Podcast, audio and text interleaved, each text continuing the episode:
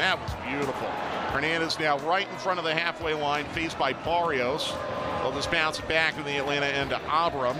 Abram will go back again to Westberg. Atlanta United can do this comfortably, leading 3 0 in the 90th minute against Colorado Rapids. Atlanta about to move to 4 1 0 all time against Colorado.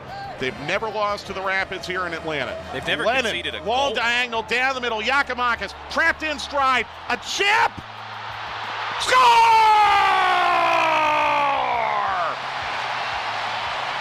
Boom! Giakoumakis!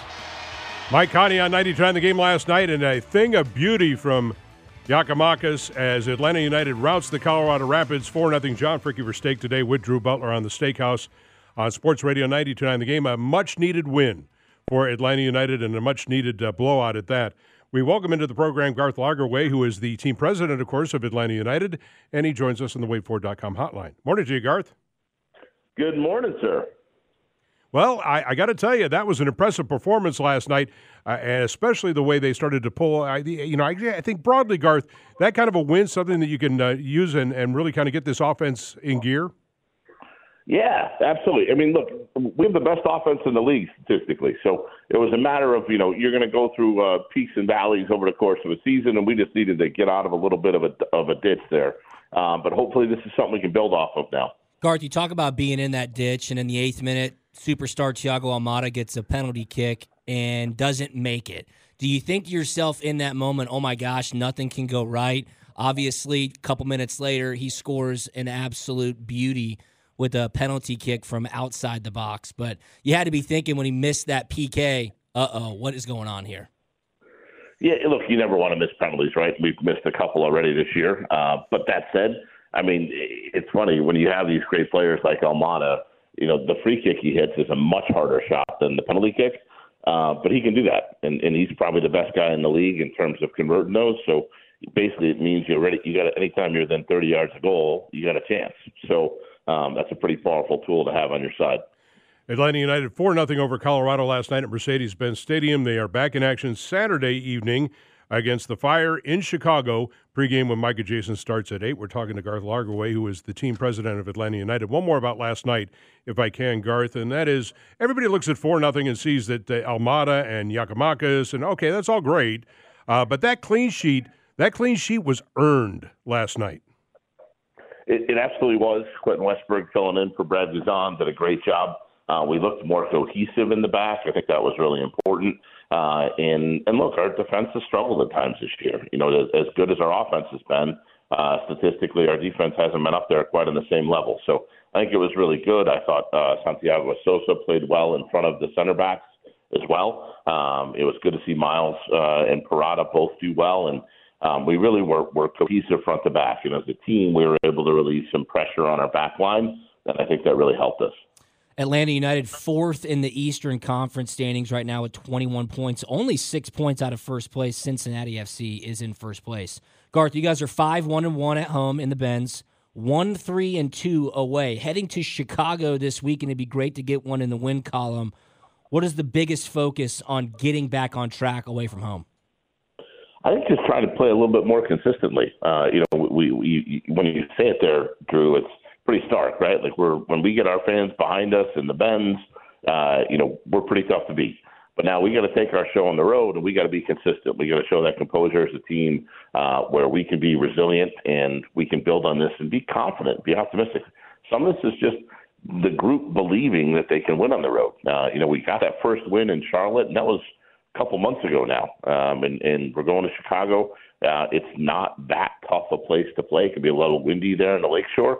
Um, but you know, it's not going to be a packed house in terms of 40,000 people or anything like that. So um, it's an opportunity for us uh, to come away with a win. It's a team that recently fired their coach. So um, we got to go there. We got to take advantage now. Talking with Garth Lagerwey, team president of Atlanta United, off a 4 0 win over the Rapids on the Steakhouse. John Fricke for Steak today with Drew Butler. Garth, I'm curious, now that you settle into this position, as you take a look, and I know that you were, you know, certainly familiar, but now you see the academy and everything that uh, you know potentially could bring. I think that the, from the beginning of Atlanta United, there was a lot of talk about this academy being kind of a special place, a unique place at the time at Major League Soccer, and an exceptional place. And we're starting to see the benefits of that academy. Can you look at broadly uh, the the effect of uh, you know the the academy on the big club right now and what you see moving forward from there?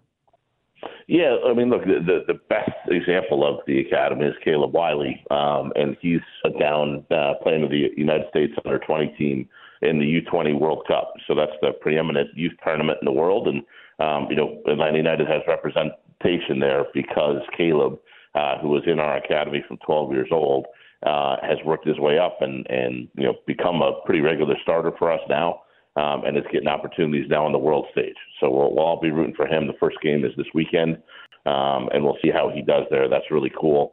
Um, but you saw last night uh, contribution from from Tyler Wolff scoring a goal. You saw uh, Machop Chol being involved in the creation of the third goal, or sorry, of that same goal to Tyler, which was the third goal.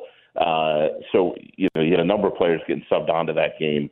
And look, we're in the middle of a three-game week, right? We played uh, Charlotte, now we put, then we played Colorado midweek, and now we got to get on the road and on short rest, on two days rest, play in Chicago. So we're going to need the whole group, and I think you know the, the, to tie the whole thing together. This is a really good opportunity for some of those young guys. Yeah, I, don't take. Uh, I'm sorry, I didn't mean to st- step on you, Garth. I don't mean to take anything away. Obviously, you're going to be scouting down, and we've had great success uh, in this franchise and getting players, young players, out of uh, places like Argentina. Uh, but um, I, I, think, go, you know, again, moving forward, I, I, these guys grow up together. So by the time it's sort of like, um, you know, you're playing, uh, uh, you know, freshman ball, and then suddenly you're playing sophomores and seniors, and your fourth year. Okay, now we've been playing together for a while, or even more better to that, maybe baseball. Uh, when you're able to produce a George Bello who can go to Bundesliga, or you're talking about the young guys now, when they get into it, it's not like you're bringing in a piece that it takes a while to get used to. These guys, they guys know each other. Hundred percent. They know each other and they know the system, and and I think that is the right metaphor. You know, it is a lot more efficient if you're able to develop your own homegrown players um, and have them just have a comfort level. And look, our fan base wants to support homegrown players. They want to support hometown uh, heroes. So having those kids that are from the community, I think that's a great thing in terms of people identifying with the city of Atlanta and wanting to get behind Atlanta United and, and root for these kids. Garth, what's the attitude around the team right now? I mean, obviously, big win last night, coming off a four game losing streak. It's a long season, but excellence is the standard at Atlanta United. Yeah, look, you, you want to not get too high, not get too low, just keep it even keel and, and keep pushing forward. And so I don't think anybody was actually that worried about the losing streak. We felt like we were underachieving. Uh, but likely when you're doing that, you, you have to right the ship. You got to steady things, and, and we were able to do that last night. Um, and now we got to build off it, you know, because otherwise it's just a little blip and we go back to kind of inconsistent back and forth. But um, there were some positive things last night, and, and it, you know, got the shutout. That was really important. Um, and again, have an opportunity this weekend to hopefully uh, get better and keep pushing forward. Well, Garth, we look forward to Saturday night. See if we can build a win streak going up to Chicago against the Fire, uh, live on 92.9 The Game. Thanks for taking a few minutes. Appreciate it. Thanks for having me, guys. Thanks, Garth.